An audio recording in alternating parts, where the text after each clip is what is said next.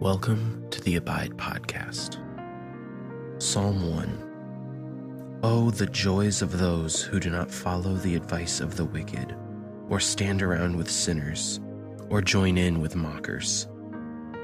But they delight in the law of the Lord, meditating on it day and night.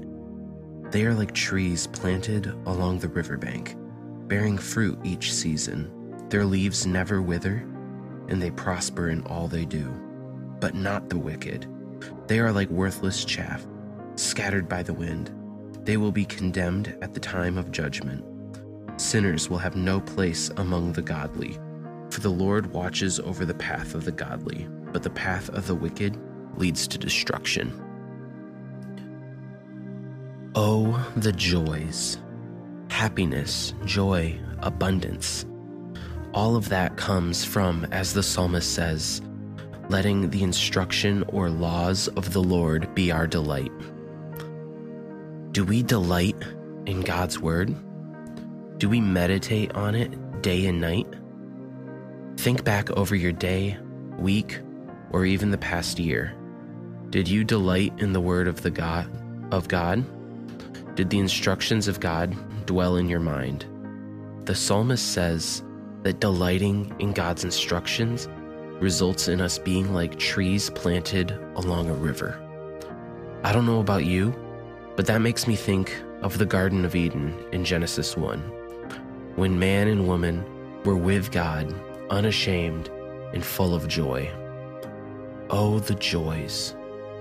However, if we are not delighting in the Word of God, we are like chaff that the wind scatters.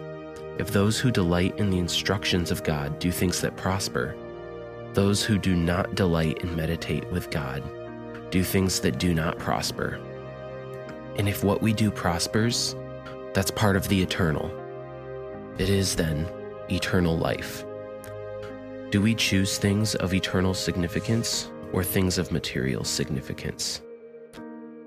Today, let us choose delighting in the Lord's ways.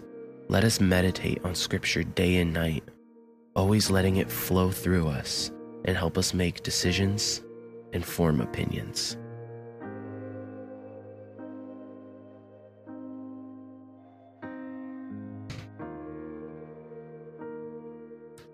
For me, meditating on scripture just means reading it a few times, taking notes the first time, comparing it to other scriptures it reminds me of the next, and then reading another translation the third. I pore over it until I begin to anticipate the words. I pray over it and let it guide my day. Maybe today you will meditate on Psalm 1 with me. Maybe you'll go back in this podcast and meditate on another scripture as read by Jeff, Christine, or Laura. Or maybe you'll continue a reading plan.